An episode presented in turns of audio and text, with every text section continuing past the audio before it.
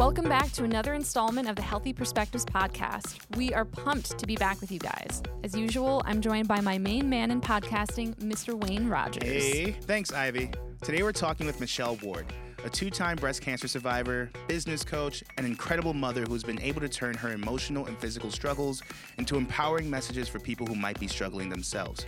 She went in for a checkup eight years ago and, by letter of all things, found out of her diagnosis the day before Thanksgiving. After reeling from the news, she did what any true musical theater kid would do. She picked up her ukulele, she turned on her camera, and she began to spread her message. Michelle is a truly inspirational lady, and we cannot wait to share her story with you. So, without further ado, let's get into the show. Don't be so bad. I got boob cancer. Yes, I got boob cancer. I totally agree that it's ridiculous, but I'm gonna give it a kick. The wrong lady, it's it did pick. I got boob cancer. Yes, I got boob cancer. Oh, And gosh. Eight years ago, by letter, is how you yes, received this. That's ridiculous. yes. By letter. Uh, if you don't mind, do, do you remember exactly how you felt or what was going through your mind that moment of diagnosis? I think for me, I remember, I think that day just letting it sit and being, you know, upset and devastated. It was um, for us, and well, let's just get super personal. Um, at that point in time, my husband and I were trying to get pregnant. And so a lot of what went through my head, um, I think at first, when you don't know what phase you're in and you don't know how serious it is, you know, there's that mortality piece of is this going to kill me? What's going to happen? And what? And um, and then there was also that piece of, you know, we were trying at that point to have a baby for over a year, and it was like, oh well, that's not happening anytime soon. And that was this other sort of devast- this like emotional devastation. Um, yeah. That Just like a wave was a after wave, wave yes, of. yes, Yeah. yes, but but then by like the next day, I was very much in like fix it mode, like. What do I need to do? And what do I need to know? And what doctors do I need to contact? And how am I going to tell my clients? And what? And like the more I could give myself things to do, almost like that's how I dealt with it. Um, and then thankfully once once i got that initial diagnosis of oh well it's quote unquote just phase one um, because actually it shouldn't have been based on the the um, size of the of the tumor that they removed. They didn't think it was going to be size one but it turns out um, a large part of that tumor they removed was precancerous. No so like the the actual size of the actual tumor that actually has cancer makes you one um, and then that just felt like it was a relief in so many ways. Um, and then it was just like, this is something I need to get through. This is something I need to get through. And I just felt like this is going to be a real crappy year. But after that, like my life's going to move on. And so that's kind of, I think, also what I was thinking at that point in time. Yeah. Where did you go back in 2011 for your information about your cancer and your treatment when you were diagnosed? Like, where were you looking? I mean, the online space was obviously very different um, Yeah. back in that year. Do you remember? Yeah, I do. Um, I think immediately I got connected to like actual people. Um, so once I once the news was kind of out there, I would get, oh, I have this friend, I have this person, I have this thing, and and from there you would get different organizations and different information. And the person who helped me the most was a woman named Beth, who my brother worked with, um, who was also a cancer survivor. And she was someone who potentially even before I like quote unquote went public with everything, when I still was just dealing with it and only kind of my my family, my very close friends knew. Um, I spoke to her and she would spend hours with me. Um, she would have me, you know, scan my test results and pathology reports and she was almost like she's a real estate agent, but I kind of don't know why. I'm just like, you could be a, like a doctor at, at any second. Um, just so so knowledgeable and so helpful. And I don't know if it was her who introduced me to Young Survival Coalition, um, but I heard that name from quite a few people.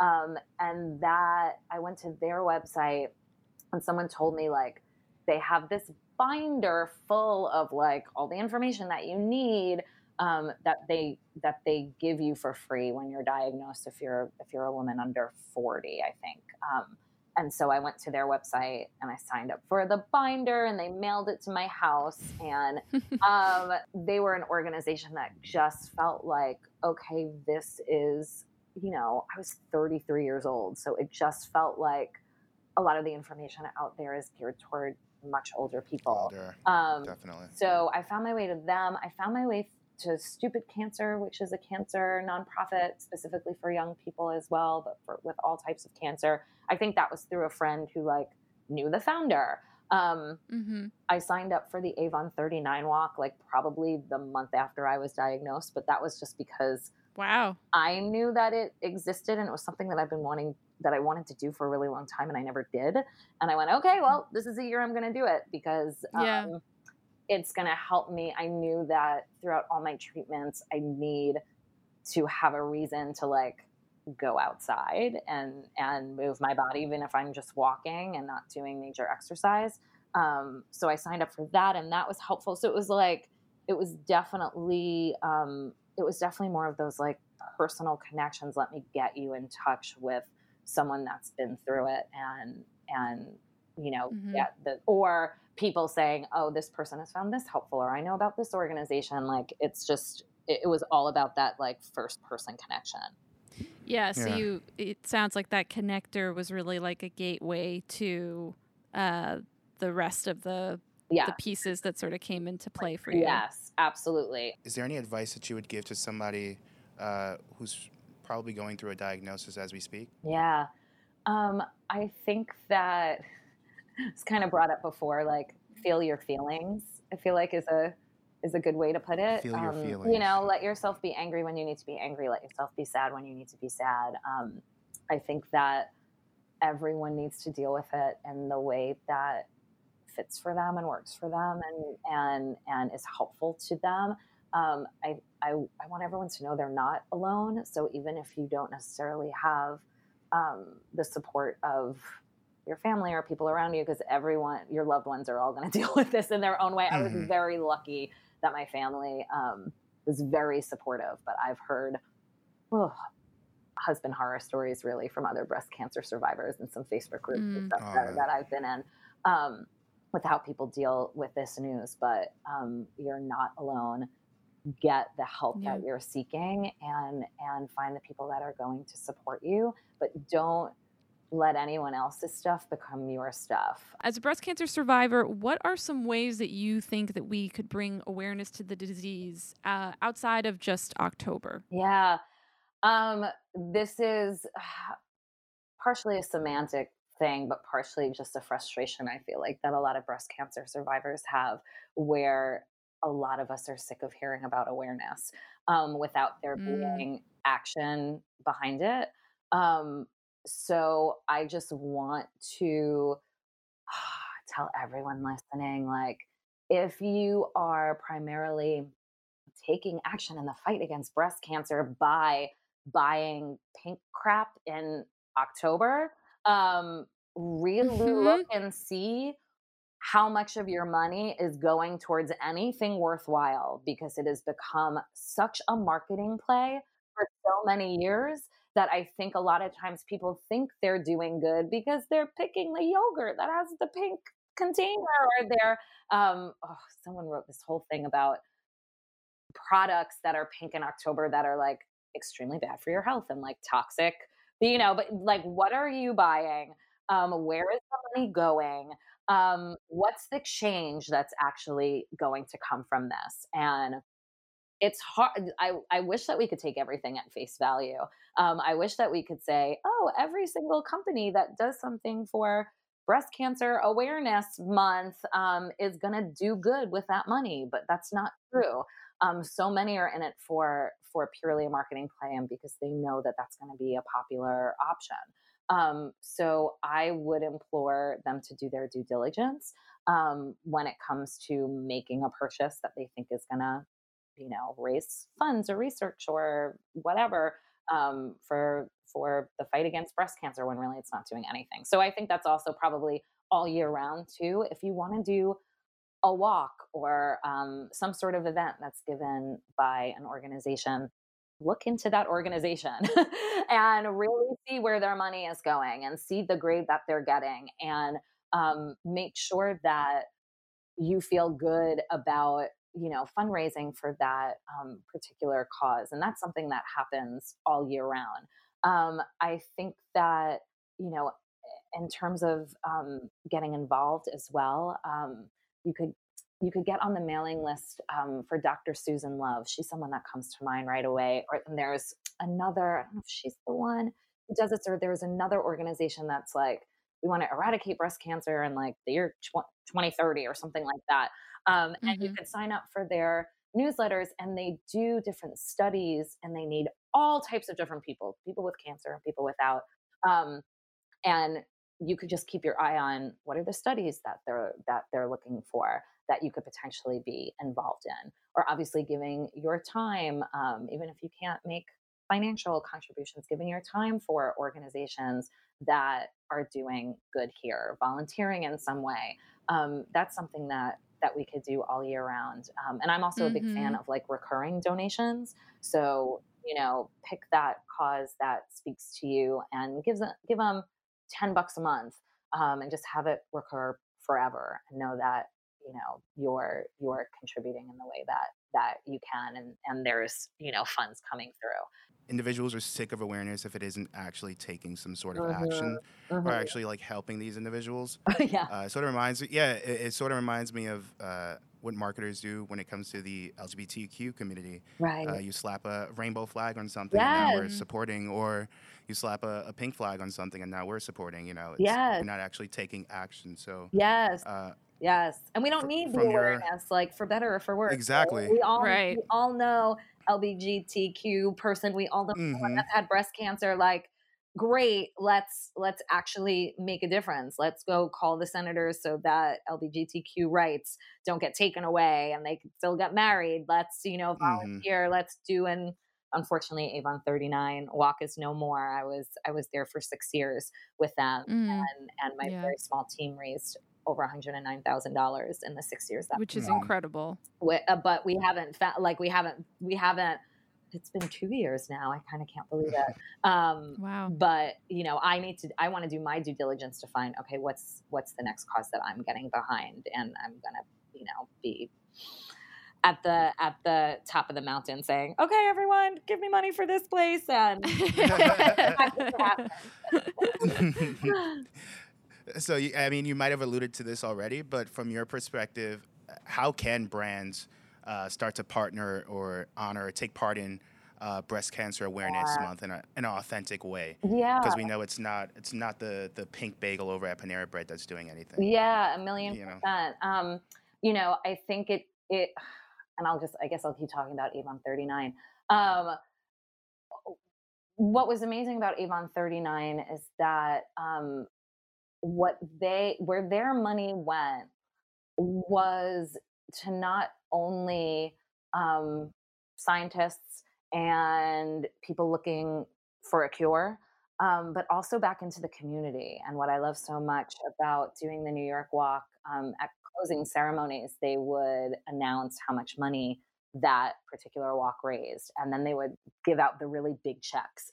And they would give out a dozen big checks, and some of them were $200,000 and some were $50,000 and some were $10,000, some were $300,000 or a million dollars. And it would go to just different hospitals, um, different clinics, different, you know, here's the nonprofit that delivers meals to breast cancer survivors. Here's the nonprofit that offers daycare to women who need to go for their treatment and don't have that option for where they're putting their kids. Like, um, so I think that, you know, it doesn't have to be on that necessarily grandiose of a of a scale, although you know it certainly gave me a great um, a great perspective, um, a great per- perception, I guess, of of Avon itself as a company that they were looking to do this, um, and they made this happen for so many years in so many cities, um, and took it so seriously.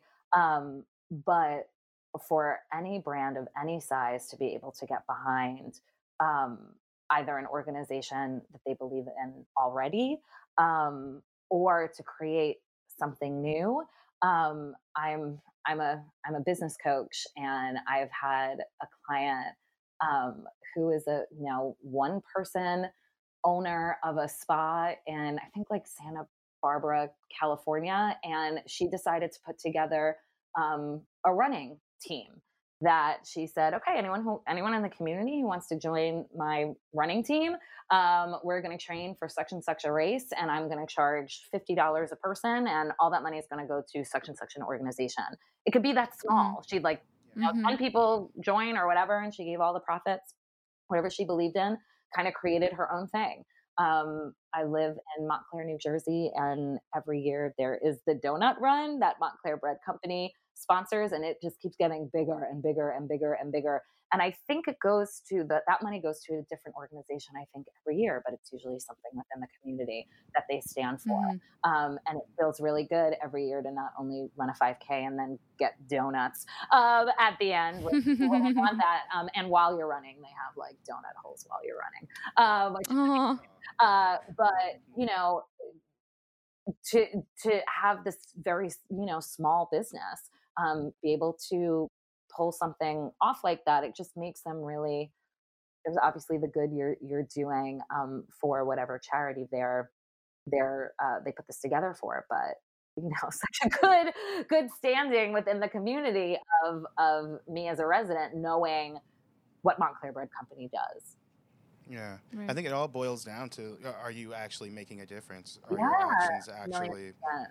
Mm-hmm. Yeah. And for, you know, a bigger company to not be afraid to start small. Yeah, mm-hmm. definitely. Yeah. yeah. Yes. Although it is worth noting that um, I do, I do, and I did feel that there is a disconnect in the products that Avon is making and the mm-hmm. messaging that they, that they, you know, are putting out through this walk because they do not have a very good rating with the environmental working group, which is right. a really fantastic website in terms of the toxicity of their um, of their products. And so, you know, I would say to them, all, you know, and they would give out like a lipstick or whatever in the in the swag bag when you you know registered or whatever when the walk started, and I'd be like, I'm not using your lipstick because it's mm-hmm. not natural enough for me. That was a big change that that I made after my diagnosis and they would say oh we're coming out we're coming out with more natural line we're, i was like okay well where is it hurry up so, right. I, so I also feel like there needs to be um, things that are very aligned with, you know, what what you are promoting, what you're doing. Um, yeah, you have to walk the walk in all areas of what you do. A million percent, and it doesn't negate all the money they raised and all the good that they did. But I I also am like I'm not going to be your consumer, which is insane. which is insane. Yeah, right. Because your products aren't safe enough for me. Right. You know, speaking sort of on the topic of authenticity, uh, you were extremely authentic in the way that you told your story, you know, back in when you were first diagnosed, um, all the way through sort of becoming cancer free um, ukulele and all, which we, we loved seeing those videos. But what what really made you want to tell your story? I mean, not everybody who gets a cancer diagnosis immediately thinks, you know, I'm going to share it with beyond just my family yeah. and friends, but something in you obviously felt like you wanted to share. Yeah, I mean, honestly, I feel that it was very much tied to my business. So when I first got diagnosed, um, I oh my gosh, I was in my first full year of entrepreneurship. So I, I quit my job in March of 2010 to be the When I Grow Up coach um, of all silly things to do in the middle of the recession. And um, I, you know, so this was like a year and change after that. And so um, I have a public platform with my business. And even back then, back then, the public platform looks different than it looks now. But I had a blog that people read, and I was on Twitter, and you know, where people were back then, um, and Facebook and whatnot. And I felt I've always been very transparent to my blog readers and people that follow me business wise, and it didn't feel right or good to me to hide this from anyone. I need to be honest with my clients because to me that was really one of my biggest biggest concerns was um, as a coach i didn't want to make my problems my clients problems um, but i also didn't want to hide anything from them so for me it really was all about okay i know i need to make this announcement and it was because I was phase one and because it was just quote unquote something to get through. Like, how could I do this in a way that won't bring the room down as much as it could? Um, so I wound up writing the song called I Got Boob Cancer and uploaded it to YouTube and put it on my blog. And I guess I put it on Facebook and it kind of wound up going like, as as viral as anything has ever gone for me, but not like viral in today's mm-hmm. language in, in mm-hmm. any way, shape, or form. Um, so that was that was really kind of the the reasoning behind it. I don't know. I don't know if I would have done it if I didn't have my business. And when you did start sharing your story online and started to post and started started to go viral, as you said, uh, were you ever approached by any organizations or brands uh, to to share your story through them? Um, no, I mean, eventually I really got tied into Avon 39 probably once I walked for four years or five years. Um, they, I don't know, kind of just embraced me in a way and tapped me on the shoulder to do a whole bunch of PR stuff. Um, so I was in their last marketing campaign and some print ads and I went. I I got to be on Project Runway because they had a tie-in with Project Runway, and I signed wow. like crazy NDA and be on an episode of Project Runway, and it's crazy. And then and then they um they asked me to be their closing ceremony speaker um for the what wound up being the very last walk in New York City, which we didn't know at the time. So um other than them trying to do that, the the places that kind of profiled my I got boob cancer ukulele song were news outlets and um, someone someone wrote and Elliot Glazer um, wrote an article on Vulture or something about it like oh, mm-hmm. oh this girl with her pink ukulele and not, you know like what? and now I feel like oh my god Elliot Glazer is like um, but uh, you know they they were and, and people would say oh I just saw you like on my news my local news and I was like what um, Pix 11 did a feature on me through Avon 39 um, that tied into the walk. So, so that was really um, the main piece. But I didn't. There weren't any other like mm-hmm. brand mm-hmm. requests or or company requests or anything like that. That's still amazing. That's. Oh. oh. So going back to what you said a little bit earlier about how when you um, first started out on this journey, you you signed up for that site that sent you a, a literal binder yeah. of information. Yeah. Um, how how do you think patient stories like yours, like all of the other ones that exist out there, can help shape strategies for connecting with patient for connecting with patients starting their treatment journey? Like, you know, a binder at the time I'm sure was helpful for you, but what would you like to see?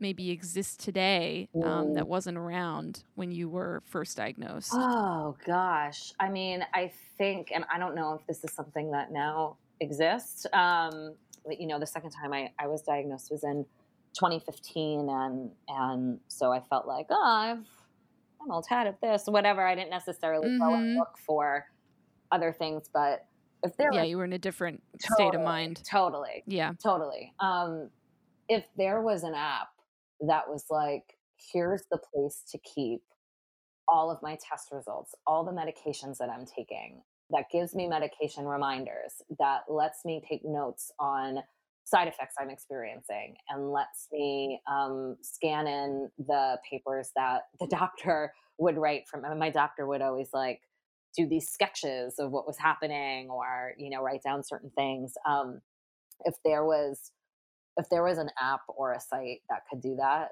um, mm-hmm. that would be, I think, major because filling up that binder, I mean, that binder wound up, I think I wound up taking out more than half of the papers. Um, and the papers that were in the binder were really helpful in terms of like, here are the questions to ask when you meet with oncologists. And here is a place to write down every single doctor's appointment and what the findings were. And but because it was all pen and paper, um, and because mm-hmm. that wound up being the place where every time I got a sheet of paper, I would put it in that binder. Schlepping that binder around, um, especially when you have breast cancer and like you don't, you know, you don't have that strength in your arms once you have your surgery. And, you know, the thought of even leaving that behind somewhere, like if I left it behind somewhere? That's If a paper fell Mhm. out, like it's everything. And unfortunately, Mhm. um, you know, there's not uh US doesn't have a place where it's like, here's all of the patient records for everything. You know, I can't go to this one place online that's saying, here's all my records for everything ever, and you know everything is there. Um, you know, I wound up going through the New York Presbyterian Cornell Weill um, doctors network, and a big reason was because it was like, okay, well, I have a portal and I have a place, and when I go to the breast surgeon, they could see what the oncologist wrote, and we could see the report. I don't Mhm. necessarily have to be the one to bring it to you know each visit, but I was Yeah. brought, brought that binder. Or it's just a lot. So I think that that would be something huge, and I think um, I really think it needs to be something that goes directly to the doctors um, and probably the radiologists too, because I feel like that's everyone's first stop.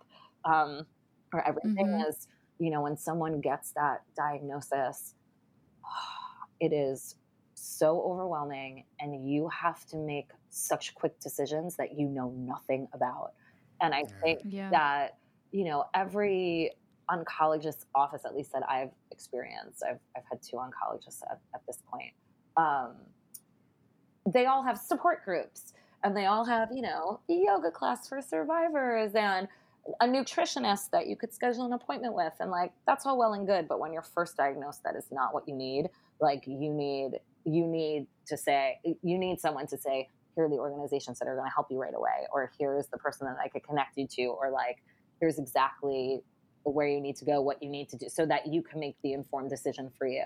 And if the doctors had something on the, the tip of their finger saying here's the app that you need or here's the organization you need to go to or here's the Yeah. one person you need to talk to like that could make an enormous difference because you don't want to go to dr google.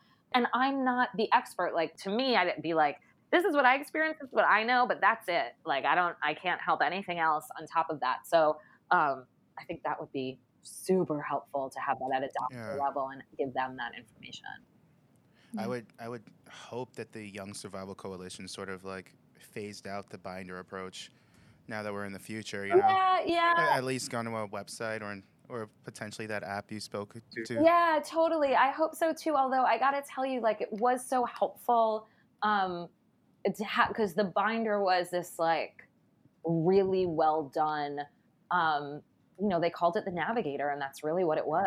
And and the fact that all that information was in one place, and I didn't have to go try to um, piece this from here and this from here. And when I went to a new doctor, Yeah. okay, what do I need to ask and what do I need to know? And it would say like, you know, before your first chemo, do this, and um, that that was so helpful. So I wouldn't want them to not offer that, but yeah, hopefully if it's in an app or it's in a like, if it was just a printable, then I Right. could like print it out and make my own bind or do whatever I want with it or scan it or whatnot. Yeah, it sounds like anything that can kind of keep you away from Dr. Google Yes, and in yes. in Mhm. another Yes. safer space Yes. is a, is a positive Mhm. thing Yes. for any new patient. It's one of those things like you don't know what you don't know. And so Mhm. you don't even know sometimes what to look up. You don't know until you're there at the, you know, new oncologist's office and they, oh, do you have any questions? I don't know. Do I? What am I supposed to ask you? So like having that at the tip of your of your fingers was really helpful. Um, so I'm not like I'm not poo pooing that that um, that particular resource. It's just like oh, the way that it's know, delivered. I guess. it's clear talking to you now you know you've you've developed such an amazing business and career and and have so many facets that you of yourself that you sort of have delved into and reinvented kn- you're someone who clearly has a strong sense of self do you feel like you always had that ev- you know before the diagnosis or do you feel that somehow through this journey you've you've found it in that was it something that started or something that came out Hmm. of going through what you went through Well, that's a very nice compliment. Thank you so much. um, so funny. Do I see myself? I mean, I've always been a very confident, thank you, theater, I guess, right? And um, mm-hmm and motivated person, like self motivated person. But I think going through the whole identity crisis of um, being an actor and a performer and and wanting that to be my job and my profession since I was, you know, six years old to not doing that, that was that was a huge identity shift for me. And I think possibly by going through that, I learned that lesson of like, you're allowed to change and you're still yourself and things are okay. And um, you know, that's what makes you who you are and all the, you know, life coachy things that that go with it. So um I'm not one of those like, uh, it, everything happens for a reason because I've just seen and experienced too many horrible things to really believe that. But, um, but I can, and I think I always kind of have seen like the the silver lining, and I call them now the begrudging life lessons of, you know, I wish I Mhm. learned that any other way than this, but I guess I had to go through that in order to Yeah, find it. but you made it. You made that lesson. Yeah, exactly. You made it through. Yeah. Totally. Gotta be thankful for where we are today. Yeah, exactly. We know you've taken a step away from creating uh, the cancer themed music, Yeah. uh, but for someone out there who's looking to use their voice as a platform to fight against their personal struggles or a major life event like a diagnosis, uh, do you have any advice for them and where they would be able to start? Yeah, I think um, this is going to sound so cheesy, but I'm going to say it anyway. Like, I think you need to just follow the whispers of whatever is going to be fulfilling for you. So, like, my second diagnosis, I think because it felt so much more doom and gloom, and, um, you know, because it was phase three, because my daughter was a year and a half, because it was just Mm. the treatments, um, even though I didn't have to go through the surgery again, it was like I got the most amount of chemo. You know, they call it the red devil for a reason. Wow. that's what they gave me. Um, you know, I was not writing ukulele songs. It's not what I wanted to do. But at that at that point, I felt very called to like start journaling more and learn how. And I'm not an artistic person in like a, a visual drawing way, painting, whatever. I cannot. I'm not. I'm bad. Um, but I felt very called at some point to be like, I I need to journal. I want to learn about art journaling techniques, and um, that was kind of how that uh, came out of me, you know, in that moment and what I wanted to do, even though no one has seen that and I'm not going to share it with anyone. It was like what I needed to do for myself. So even though, and I guess in both instances, I was kind of quote unquote called to do something that I had never done before. Um, and so I would just encourage them to listen to whatever that whisper is of how they might want to express themselves or how they might need to process this stuff um, and just let it take whatever shape it wants to take, even if it's not something that they've ever done before. I love that so much. Oh. You, uh, you are definitely opening my eyes to a couple Oh, of things and lovely. y- learning through you and what's your, your story currently. Oh, Michelle, thank thank you, thank you Mhm. so so much for taking the time to talk to us today. It has been pleasure. an absolute pleasure, and we're just glad that we we know you. Oh, Mhm. well, ditto, ditto, ditto, ditto. Time flown and and invite me back whenever you want because I will be there with bells on. Thanks, Michelle. Thank you so much. Oh, and Michelle, Yeah. uh, do you want to give the listeners your Instagram so they can check out Oh, all yes. the latest of what you're doing? Totally. Mhm. I'm at when I grow up coach on Instagram. Um, Mhm. and like come follow me. It's not really thank God it's not really boob cancer stuff anymore because like Mm-hmm. it's kind of over Yep. and it's never coming back. But um, you know, you could just keep on scrolling uh, quite a while. You could find like the Avon Walk pictures and Mhm. um, if you just keep Mhm. scrolling, you'll see the hair changes and you'll see, um, you know, all of those sorts of posts because I was I was sharing a lot every step of the way over there. So Mm, that's the, the Oh. place to go. Great. Perfect. So at when I grow up, coach. on Instagram. Yeah, Instagram.com Yeah. slash when I grow Yes. up coach. And you could go to when I grow up coach.com too, and you could just click on the Instagram. Awesome. Blank. Well, thank right. you. Thank you, Thank you, Michelle. guys. And Remember, y'all follow the whispers.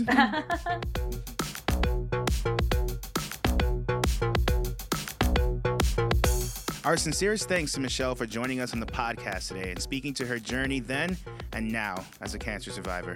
We hope you enjoyed listening as much as we did. And until next time, Bye. Oh, I got boob cancer. But don't let it ruin your day, cause I just wouldn't want it that way. It sucks, what more could I say? I got boob cancer.